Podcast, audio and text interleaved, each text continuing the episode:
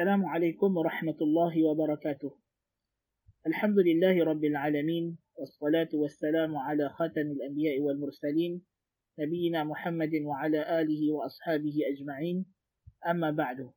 Saya mengucapkan selamat mendengar kepada mereka yang mengikuti saluran podcast Rationalist Orthodox. Ini merupakan salah satu program yang kita akan lakukan atau akan disampaikan oleh saya dan ia akan disiarkan pada setiap hari Jumaat iaitulah yang kita namakan sebagai Sembang Pagi Jumaat di mana pada program Sembang Pagi Jumaat ini kita akan membincangkan atau saya akan bawakan pengisian kepada para pendengar sekalian tentang isu-isu atau amalan-amalan atau apa-apa sahaja yang ada kaitan dengan hari Jumaat insya-Allah. Karena hari Jumaat ni hari yang terbaik dalam seminggu.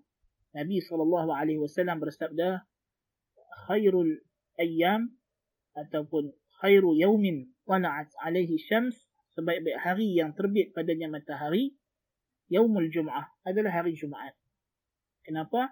Kata Nabi SAW pada hari Jumaat lah Allah menciptakan Nabi Adam AS. Pada hari Jumaat lah dia dimasukkan ke syurga. Dan pada akhir hari Jumaat dia dikeluarkan daripada syurga dan tidak akan berlaku kiamat melainkan pada hari Jumaat. Hadis riwayat Imam Muslim sahih. So hari Jumaat ni ada banyak peristiwa-peristiwa besar dan banyak amalan-amalan khusus yang kita digalakkan untuk lakukan pada hari Jumaat.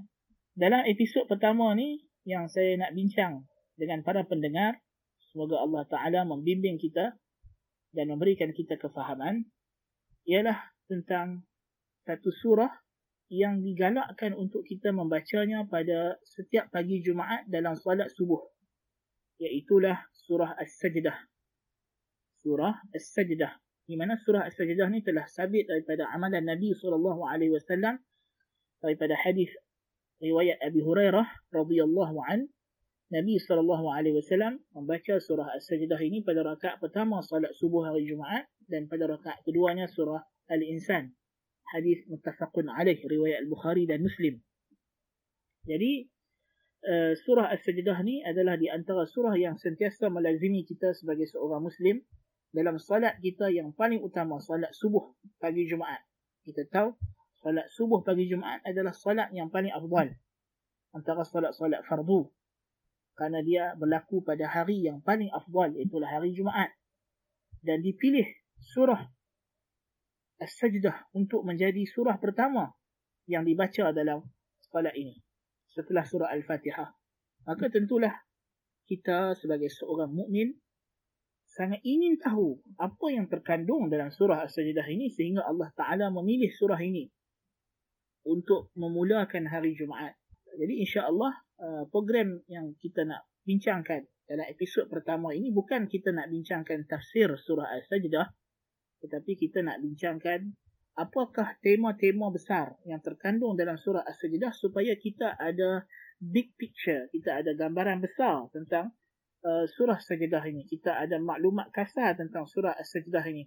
So walaupun kita tak boleh nak faham word by word bila imam baca surah As-Sajdah atau kita sendiri baca surah As-Sajdah tapi at least kita dah tahu apakah cerita yang ada dalam surah As-Sajdah ini dan ini membantu untuk kita menghayatinya insya-Allah taala. Jadi kita tak nak lengahkan masa. Kita terus masuk kepada perbincangan kita para pendengar sekalian. Uh, yang pertama kita nak sebut nama surah. Surah ni namanya surah As-Sajdah kerana terkandung padanya ayat yang menceritakan tentang uh, orang mukmin di mana sifat mereka atau sikap mereka itu ialah mereka sujud kepada Allah Tabaraka wa Taala mereka sentiasa tunduk dan patuh kepada perintah Allah Subhanahu wa taala di mana firman Allah taala innama yu'minu bi ayatina alladhina idza dhukiru biha kharru sujadan wa sabbahu bihamdi rabbihim wa hum la yastakbirun. Iaitulah ayat ke-15 daripada surah ini. Itulah betul-betul di tengah surah. Sebab surah ini ada 30 ayat. So di tengahnya terdapat satu ayat yang menceritakan sesungguhnya orang yang beriman dengan ayat-ayat kami itu ialah mereka yang apabila disebutkan berkenaannya, yang berkenaan ayat-ayat kami, mereka akan sujud dan memuji, mensucikan Tuhan mereka dengan segala kepujiannya dan mereka tidak menyombong diri. dan disunatkan pada ayat ini untuk kita sujud tilawah. So di sisi jumhur ulama sujud tilawah adalah uh, sunat dan di sisi mazhab Abu Hanifah ianya adalah wajib. Jadi surah As-Sajdah ini dinamakan juga dengan surah Alif Lam Mim Tanzil sebab dia mula dengan Alif Lam Mim Tanzilul Kitab la raiba fihi min Rabbil Alamin dan disebut juga Alif Lam Mim Tanzil As-Sajdah dan di antara nama yang diberikan juga oleh para ulama. So dua nama yang kita sebut tadi sajadah dengan alif lam mim tanzil ini datang daripada Nabi wasallam. Selain itu ulama juga menamakan surah ini secara ijtihad sebagai surah al-madaji' kerana uh, diceritakan dalam surah ini tatajafa junubuhum 'anil madaji' ciri-ciri orang beriman itu mereka merenggangkan lambung mereka daripada tempat tidur, tempat perbaringan mereka untuk beribadat kepada Allah tabaraka wa taala. Dan dinamakan juga surah Sajdah Luqman. Sebab dia datang selepas surah Luqman dan dinamakan juga sebagai suratul munjiyah yang menyelamatkan kita daripada azab di akhirat. Kerana datang sebahagian riwayat mengatakan di antara fadilat bagi orang yang mengamalkan membaca surah ini iaitulah dia diselamatkan daripada azab Allah di hari akhirat. Surah ini ada 30 ayat macam kita sebut tadi dan dia adalah surah Makkiyah. Surah yang diturunkan sebelum hijrah sebelum hijrah Nabi sallallahu alaihi wasallam ke Al-Madinah. Dari segi susunannya dia adalah surah yang ke-32 dalam mushaf. Tapi dari segi tertib turun dia dia adalah surah yang ke-75. Adapun maksud surah ataupun tujuan terbesar surah ini ataupun kita kata the the main message message utama surah ini ialah menjelaskan dalil-dalil kebenaran dan kita kata saksi-saksi atau persaksian berkenaan bahawa turunnya Al-Quran ini memang benar daripada Allah Tabaraka wa Ta'ala dan menceritakan tentang hakikat kejadian makhluk, hakikat kejadian manusia dan keadaan manusia itu sendiri. So di sini kita nampak kuatnya hubungan surah ni dengan hari Jumaat. Iaitulah kita dah sebut tadi kelebihan hari Jumaat, hari diciptakan Nabi Adam AS. So dalam surah ini diceritakan tentang penciptaan manusia. Penciptaan Adam AS dan penciptaan keturunan Adam AS. Dan diceritakan dalam surah ini tentang hari kiamat. So ini adalah di antara wajah ataupun bentuk hubungan yang erat kenapa surah ini dipilih untuk kita memulakan hari Jumaat dengannya. Adapun dari segi tajuk-tajuk mengikut susunan ayat yang terdapat dalam surah ini ataupun dia panggil mawdu' ataupun mawdu'at surah yang sekarang ni dia panggil tafsir tematik itu berdasarkan tema-tema ayat per ayat surah ini. So kita ada ayat 1 sampai ayat 3 surah ni ceritakan tentang kebenaran Al-Quran ini memang turun sebenar-benarnya daripada Allah Tabaraka wa Ta'ala. Bukan ciptaan bukan rekaan Nabi Muhammad wasallam. Dia adalah kalamullah haqiqatan yang sebenar-benarnya kemudian ayat 4 sampai 9 Allah taala nak bagi kita message dia cerita tentang sebahagian dalil-dalil kudrahnya dan dalil-dalil keesaannya. So diceritakan dalam uh, ayat-ayat ini perenggan ini tentang kekuasaannya istiwanya di atas arash Uh, tentang dia menciptakan manusia, tentang dia yang mentadbir segala kejadian langit dan bumi, yang menunjukkan bahawa dia adalah Tuhan yang Maha Esa, yang tidak ada pun sesuatu yang layak disembah bersama dengannya, melainkan dia sahaja. Tidak boleh ada sekutu sama sekali. Kemudian ayat 10 hingga ayat 11, Tuhan Azza wa Jalla menceritakan kepada kita tentang hari kebangkitan, hari kiamat. Tuhan nak bagi tahu kepada kita bahawa hari kiamat ini memang benar-benar berlaku kerana surah ni surah Makiyah, surah yang turun pada peringkat dakwah Nabi di Mekah dan isu utama yang menjadi perdebatan antara Nabi SAW dengan orang musyrikin Mekah selain daripada isu Tauhid ialah beriman dengan hari kebangkitan. Itulah hari akhirat. Kemudian ayat ke-12 sehingga 14 Tuhan ceritakan tentang keadaan orang kafir yang hina pada hari kiamat bagaimana mereka akan ditimpakan dengan azab yang pedih azab yang dahsyat kemudian ayat 15 sehingga 17 Allah menceritakan apakah ciri-ciri dan alamat seorang itu adalah orang beriman orang mukmin apakah ciri-cirinya apakah amalan-amalannya ayat 18 sehingga 22 Allah menceritakan tentang balasan yang adil daripada Allah Ta'ala yang setimpal dengan amalan makhluk, amalan seorang hamba itu dia akan mendapat balasan yang setimpal dan perbezaan ganjaran mengikut perbezaan amalan. Orang yang buat baik di dunia ini, yang beriman dengan Allah, yang bertakwa kepada Allah, diberikan kepadanya ganjaran yang tidak terhingga, yang tidak terbayang sama sekali dengan penuh kenikmatan manakala orang kafir akan dikenakan azab neraka yang kekal abadi. Daripada ayat 23 sehingga 25, Allah menceritakan tentang isu al-imamah fid din. Apa dia al-imamah fid din ni? Iaitulah isu uh, kedudukan seseorang yang layak untuk kita panggil dia sebagai imam fid din. Imam maknanya tokoh ikutan, tokoh ataupun contoh ikutan dalam beragama. Siapakah mereka? Apakah sifat dan ciri-ciri yang mesti dimiliki oleh seseorang untuk melayakkan dia dijadikan contoh teladan dalam beragama. Kemudian pada penutup ayat 26 sehingga 30 mengandungi peringatan-peringatan Allah Ta'ala uh, nasihat-nasihat berkenaan dengan uh, i'tibar uh, akan hari akhirat. Di mana ayat ini disudahi tentang peringatan tentang uh, pasti berlakunya hari kiamat tersebut dan uh, peringatan untuk kita mempersiapkan diri kita menghadapi hari kiamat kerana bila telah tiba hari kiamat tidak ada lagi uh, sebarang amalan yang akan diterima kerana ianya hari pembalasan. Adapun dari segi kita kata perjalanan surah ini maksudnya apakah tujuan yang dia nak capai daripada segala cerita yang uh, dibawakan apa yang Allah nak kita faham apa yang Allah nak kita ambil iktibar daripada ayat-ayat yang diceritakan daripada surah ini ialah surah ini berlega tentang hari kebangkitan setelah mati iaitu hari akhirat. Jadi Allah Taala nak kita beriman kerana ini adalah uh, salah satu paksi dakwah para nabi. Beriman kepada Allah, taat kepada Rasul dan beriman dengan hari akhirat.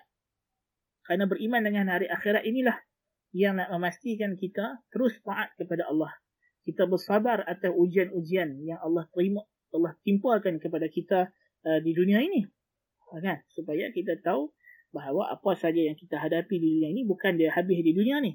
Dia ada lagi satu fasa yang lain yang namanya fasa akhirat yang kekal abadi yang itulah yang kita nak capai sebenarnya. ya dan orang musyrikin sentiasa menjadikan isu beriman dengan akhirat akhirat ini sebagai isu besar mereka untuk mereka menolak dakwah Nabi SAW dengan pelbagai alasan yang remeh-temeh sebenarnya. Walaupun hakikatnya uh, dari segi uh, memang wujudnya hari akhirat bukan sesuatu yang mustahil pada akal, bahkan ia sesuatu yang sangat jelas pada akal yang waras. Bahkan akal yang waras uh, memustahilkan untuk tidak ada hari akhirat. Bahkan yang paling logik pada akal yang waras, mesti ada hari pembalasan. Mestilah apa sahaja amalan yang kita buat di dunia ini ada dia punya uh, ganjarannya uh, di pada satu alam yang lain uh, sebab kita dapati ada orang yang di dunia ini dia taat kepada Allah tapi dia hidup susah dia diseksa mati dalam keadaan uh, dia zalimi manakala orang yang tidak taat kepada Allah hidupnya bahagia menzalimi orang mendapat pelbagai kesenangan dunia. So keadilan Tuhan dan kebijaksanaan Tuhan menuntut supaya di sana ada satu pembalasan yang adil supaya orang yang dizalimi terbela yang menzalimi dihukum dan diadili. So memang sebenarnya dari segi uh, hari akhirat ni mungkin kita akan ada satu slot yang khusus kita akan bincangkan bahawa dia memang sesuatu yang logik pada akal dan secara fizikalnya ia terbukti uh, berlaku atau boleh berlaku ya dan Allah Subhanahu Wa Taala juga nak cerita dalam surah ini nak bawa kita supaya kita uh, uh, melihat Al-Quran ni memang sebenar-benarnya daripada Allah Taala. Dan hakikatnya mukjizat Al-Quran kebenarannya tidak ada keraguan lagi. Cuma orang musyrikin kerana begitu sombongnya mereka dengan ayat-ayat Allah Taala mereka terus mengingkari kebenaran Al-Quran. Sedangkan kebenaran Al-Quran itu sudah pun jelas. Dan Allah ceritakan dalam Al-Quran ini, dalam surah ini, ya, dalam surah Sajdah ini tentang uh, bukti-bukti kekuasaan Allah. Bagaimana Allah itulah yang menciptakan manusia. Allah yang mengurus atur kejadian langit dan bumi. Ya, jadi dan maka tidak perlu untuk kamu mengambil sebarang perantara dalam ibadat kamu kepada Allah kerana Allah sahaja yang mentadbir urusan alam. Allah yang menghidupkan kamu, mematikan kamu. Semua kejadian alam ni berlaku dengan perintah Allah. Malaikat hanya menjalankan perintahnya. So mereka tidak layak untuk dijadikan sembahan. Yang sepatutnya disembah ialah Allah yang memiliki alam ini seluruhnya. Dan Allah Subhanahu Wa Taala menceritakan kepada kita, membentangkan kepada kita gambaran ataupun peristiwa hari kiamat. Ketika mana orang musyrikin ini akan di, di, di, dihadapkan kepada Allah Subhanahu Wa Taala dengan penuh penghinaan dan manakala orang mukminin akan diberikan ganjaran yang berlimpah-limpah dengan pelbagai kenikmatan yang Allah sediakan kepada mereka yang tidak pernah dilihat uh, oleh mana-mana mata tidak pernah terlintah mana-mana hati. Ha? Dan orang kafirin, orang musyrikin pula yang mereka akan dapat pada hari tersebut hanyalah azab yang kekal abadi. Adapun dari segi hubungan surah ini dengan surah sebelumnya. Di antara hubungannya ialah kita dapati di hujung surah Luqman. Allah Ta'ala menyebutkan di antara ilmu pengetahuan Allah. Yang Allah khusus mengetahui tentangnya iaitulah ya'lamu ma fil arham dan dia mengetahui apa yang terkandung dalam rahim wanita. So dalam ayat ini Allah Taala cerita bagaimana permulaan kejadian manusia. Allazi ahsana kull shay'in khalaqah wa bada'a khalqal insani min tin. Thumma ja'ala naslahu min sulalatin min ma'in mahin. Kemudian Allah Taala kata kami jadikan keturunannya daripada air yang hina, air mani. So ini menceritakan tentang kejadian Adam dan kejadian uh, keturunannya. Itulah anak-anak Adam. Bagaimana proses kejadian manusia itu. So Allah lah yang menciptakan manusia. So Allah lah yang paling tahu tentang apa yang ada dalam rahim seorang wanita. So ini di antara uh, hubungannya. Dan tentulah banyak lagi kalau kita nak istimat daripada dua surah ini hubungan relationnya. Uh, dan hubungan ataupun munasabah di antara awal surah dengan akhirnya. Di awal surah Allah ceritakan tentang hari kiamat. Allah ceritakan tentang kebangkitan. Bahawa ianya benar, mati itu benar. Mereka akan dikembalikan kepada Allah. Mereka akan dihadapkan kepada Allah. Dan Allah sudahi surah ini juga penegasan sekali lagi tentang kebenaran hari kiamat. Dan Allah tunjukkan bukti fizikal bahawa memang kebangkitan selepas mati itu boleh berlaku. Dan ianya berlaku kamu nampak bagaimana bumi yang gersang, bila turun hujan, hidup, ha, tumbuh-tumbuhan, Allah Ta'ala tumbuhkan tumbuh-tumbuhan daripada biji benih. Yang mana biji benih itu asalnya mati, terkambus dalam tanah, tiba-tiba dia keluar pokok yang hidup. So, itu di antara bukti bahawasanya Allah Ta'ala berkuasa menghidupkan apa yang mati. So, ini adalah berkaitan dengan uh, munasabah ayat. Kemudian, apakah mesej-mesej utama yang nak disampaikan oleh surah ini. Uh, di antara mesej utama yang nak disampaikan oleh surah ini ialah pada permulaan surah Allah Taala sebut tanzilul kitab la raiba fihi min rabbil alamin. Penurunan kitab ini tiada keraguan lagi padanya adalah sebenar-benarnya daripada Tuhan sekalian alam. Uh, maka surah ini memulakan dengan mengangkat kedudukan Al-Quran dan memberitahu bahawa Al-Quran ni datang daripada Allah. Tuhan sekalian alam. Dia adalah kalamullah. Maka bila dia adalah kalamullah, maka kita yakinlah bahawa terkandung pada Al-Quran ni segala petunjuk bimbingan yang memastikan kita kalau kita ikut, kalau kita follow, kita akan mencapai keredaan Allah, kita akan berjaya di dunia, selamat di akhirat. Dan berjaya di akhirat. Dan di antara mesejnya juga terkandung pada firman Allah dalam surah ini Allahu alladhi khalaqas samawati wal arda wa ma bainahuma fi sittati ayyamin thumma istawa 'ala al-'arsh. Ma lakum min dunihi min waliyyin wala shafi'in afala Allah lah yang menciptakan langit dan bumi dan apa yang di antara keduanya. Dalam tempoh enam hari kemudian dia beristiwa kemudian dia naik ke atas arash atas singgah tanahnya. Tiada bagi kamu sama sekali penolong, pemberi syafaat selain daripada Allah. Tidak ada sembahan. Tidak ada sesuatu pun yang sepatutnya kamu sembah selain daripada Allah. apakah kamu tidak mahu mengambil peringatan? So dari penghujung ayat ni Allah mencela golongan yang tidak mahu mendengar ayat-ayat Allah dan seterusnya mereka tidak ambil peringatan dan golongan yang kedua yang mendengar tetapi tidak mengambil peringatan.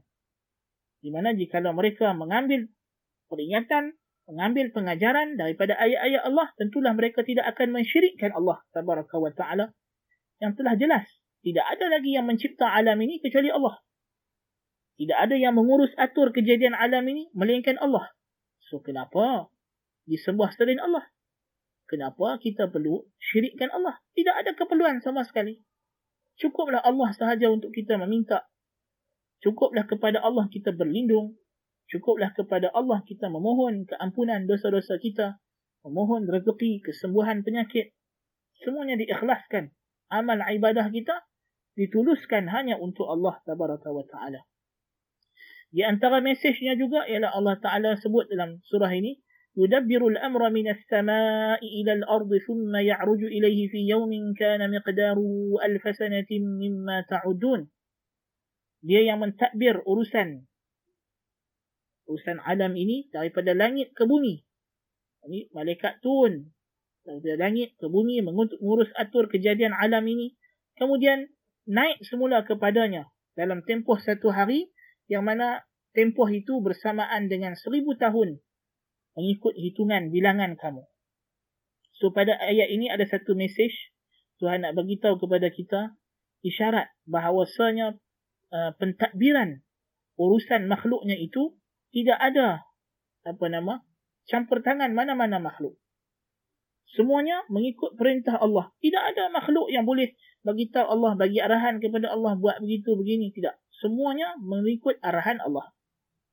Semuanya dikembalikan. Daripada Allah arahan itu datang, kepada Allah ia akan kembali. Maka berbahagialah orang yang reda dengan pentakdiran Allah dan tidak mengambil sembahan selain daripada Allah. Adapun mereka yang mencari sembahan selain Allah, hakikatnya dia telah mengingkari keesaan Allah dalam pentakdiran. Walaupun lisannya mengakui hanya Allah lah yang mencipta alam, Allah yang mengurus atur, tetapi perbuatannya mendustakan pengakuannya, mendustakan apa yang dia sebut. Kalau betul engkau mengaku tidak ada yang mengurus atur kejadian alam ni kecuali Allah, jangan engkau sembah kecuali Allah Ta'ala sahaja. La ilaha illallah. Tiada ilah yang hak kecuali Allah. Kemudian Allah Ta'ala memperingatkan dalam surah ini di antara ayat yang penting ialah firman Allah Zalika alimul ghaibi wasyahadatil azizur rahim. Demikian itulah Allah itulah yang maha mengetahui segala yang ghaib dan yang nampak yang zahir. Dan dialah al-azizur rahim yang maha berkuasa yang baginya lah segala kekuasaan yang tidak berhajat kepada pembantu. Tidak ada siapa pun yang boleh mencabar kekuasaannya semua kejadian alam ni dia yang tentukan Namun begitu Allah itu Ar-Rahim. Maha belas kasihan. Maha ada belas simpati kepada makhluknya. Sangat-sangat bersimpati. Dia sangat mengasihani makhluknya. Semua perkara yang dia buat dalam alam ini terbina atas sifatnya. Sifat Al-Izzah, keagungan, kehebatan, kekuatan yang utuh, yang jitu, yang tidak ada campur tangan daripada orang lain hanya kehendak dia sahaja yang berlaku dalam alam ini. Namun dalam masa yang sama kita mesti rasa tenang dan aman dengan ketentuan Allah. Kerana Allah juga dalam masa yang sama dia bukan zalim dia ar-rahim. Dia maha mengasihani maha belas kasihan kepada kita. Maka semua urusan alam ni Tuhan dah susun cantik elok. Sebab itulah dalam alam ni ha, mengikut istilah uh, sains moden ni dia kata ada fine tuning al-dhabtul daqiq. Dia ada dia punya sukatan yang tepat. Yang kalau kita ubah sikit, dia akan rosak kejadian alam ini. So, siapa yang letakkan sukatan ini? Allah Al-Azizur Rahim. Sebab dia aziz dan dia rahim. Ya. Kemudian Allah Ta'ala nak bagi tahu juga dalam surah ini berkenaan dengan keadaan orang المشركين pada ayat pada فرمانيا walau tara idzil mujrimuna nakisu ru'usihim عند ربهم dan jikalau kamu melihat keadaan orang yang buat jenayah yang buat syirik kepada Allah ketika mana mereka menundukkan kepala mereka di sisi Allah nanti di hari akhirat. So jawapan bagi kalimah lau lau di sini ha, di jawapannya atau kata sambutnya tidak disebutkan oleh Allah yang mana takdirnya adalah kalau kamu melihat keadaan mereka, kamu pasti akan melihat satu keadaan yang menjadi pengajaran. Membawa kamu insaf. Betapa orang musyrikin ini akan rugi serugi-ruginya. Apa yang mereka buat di dunia ini tidak ada manfaat sama sekali. Yang mereka akan dapat di akhirat hanyalah kehinaan di depan Allah Tabaraka wa Ta'ala dan azab yang sangat dahsyat. Kemudian Allah cerita tentang orang mukmin. Di antara ciri-ciri orang mukmin yang Tuhan sebut dalam ayat ini selain daripada yang kita sebut tadi mereka orang yang sujud bila mendengar ayat-ayat Allah Allah kata tatajafa junubuhum 'anil madaji'i yad'una rabbahum khawfan wa tama'a. Mereka merenggangkan mereka memisahkan lambung mereka daripada tempat perbaringan tempat tidur mereka. Mereka berdoa menyeru meminta kepada Tuhan mereka dengan penuh rasa takut dan tamak rasa sangat-sangat ingin akan ganjaran Tuhan So ini orang mukmin. Ha, ciri-cirinya ha, mereka begitu gemarkan ganjaran akhirat dan mereka tidak memberikan sebarang perhatian kepada kesenangan dunia. Mereka mengorbankan kesenangan dunia untuk mencapai kesenangan akhirat. Di antara juga ayat yang penting yang kita boleh hayati dalam surah ini ialah bagaimanakah ganjaran yang akan diperolehi oleh orang yang tadi Tuhan kata mereka ni meninggalkan tempat perbaringan mereka untuk beribadah kepada Allah tabaraka wa taala. Apa yang mereka dapat? Apa ganjaran yang menanti mereka? Fala ta'lamu nafsun ma ukhfiya lahum min qurrati a'yunin jazaa'an bima kanu ya'malun. Tidak ada satu jiwa pun yang mengetahui apa yang disembunyikan untuk mereka daripada perkara-perkara yang mencerahkan mata mereka sebagai balasan akan amalan mereka. Tuhan kata nikmat yang aku simpan untuk mereka ini kamu takkan dapat bayangkan kata Al-Hasan Al-Basri rahimahullah ada orang menyembunyikan amalannya daripada pandangan manusia kerana ikhlas kepada Allah. Dia tidak mau riak tidak mau menunjuk-nunjuk tidak mengharapkan balasan manusia. Maka Allah simpan untuk mereka di akhirat nanti ganjaran yang orang lain juga tak pernah tengok. Nikmat yang tak pernah dipandang oleh mata tak pernah terlintas dalam image khayalan kita. Allahu akbar. So itu orang mukmin. Orang kata apa jadi? Tuhan kata, mereka ni dalam neraka. Boleh keluar daripada neraka? Tak boleh. Kullama aradu an yakhruju minha u'idu fiha. Setiap kali mereka hendak keluar, mereka nak lari daripada neraka, maka mereka akan dikembalikan semula ke neraka. Yang ini tidak ada jalan keluar. So mereka pula akan kekal dalam azab. Mereka tak ada tempat lari. Tak ada tempat nak berlindung. Na'udzubillah min zalik.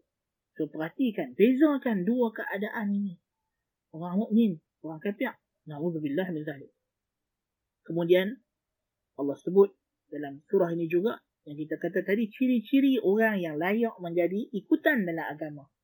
وجعلنا منهم أئمة يهدون بأمرنا لما صبروا وكانوا بآياتنا يوقنون dan kami jadikan daripada kalangan mereka yakni Bani Israel itu imam-imam ikutan-ikutan yang memimpin orang lain dengan perintah kami kepada arah agama kami apabila mereka sabar dan mereka senantiasa dengan ayat-ayat kami itu yakin so dua ciri-ciri ataupun dua sifat yang pertama as-sabr sabar menahan diri daripada perkara yang membawa kepada kemurkaan Allah, menahan diri kita untuk sentiasa istiqamah dalam ketaatan kepada Allah. Dan yang keduanya ialah kita kena sentiasa yakin, yakin dengan ayat-ayat Allah, yakin dengan suruhan Allah bahawa suruhan Allah ni semuanya benar, semuanya membawa kebaikan, yakin dengan janji Allah, yakin dengan ancaman Allah. Seorang yang yakin dengan Allah, dia akan sabar dia akan sanggup mengharungi apa sahaja susah dan payah untuk memperjuangkan agama Allah, untuk menegakkan tauhid. Ya. Kerana kerana apa? Kerana dia yakin, dia yakin agamanya benar, dia yakin janji Allah benar dan dia yakin dia berada di pihak yang benar dan segala susah payah yang dia alami di dunia ini akan bertukar menjadi kesenangan yang kekal abadi di akhirat. Kemudian Allah Subhanahu wa taala sudahi ayat ataupun surah ini dengan satu perintah kepada Nabi sallallahu alaihi wasallam قل يوم الفتح لا ينفع الذين كفروا إيمانهم ولا هم ينظرون katalah olehmu wahai Muhammad pada hari al-fath hari pem, hari penentuan hari hukum yani hari akhirat hari kiamat nanti tidak bermanfaat lagi bagi orang kafir keimanan mereka dan mereka tidak akan lagi diberi tempoh tambahan jadi Allah suruh kita prepare. Kalau kamu nak selamat di akhirat sekarang. Di dunia ni. Di akhirat esok tidak ada lagi. Tidak ada lagi masa untuk diberi. Sudah habis. Kerana dunia negeri untuk beramal akhirat untuk menerima ganjaran dan balasan. So jangan tangguh-tangguh. Segera beramal. Segera beramal. Dan munasabahnya kita kena ingat hari kiamat akan berlaku pada hari Jumaat. So kena sentiasa ingat hari kiamat. Kena ingat mati. Ingat akhirat. Jangan tangguhkan. Kerana bila dah mati, dah sampai di hari akhirat, tidak ada guna lagi sebarang penyesalan.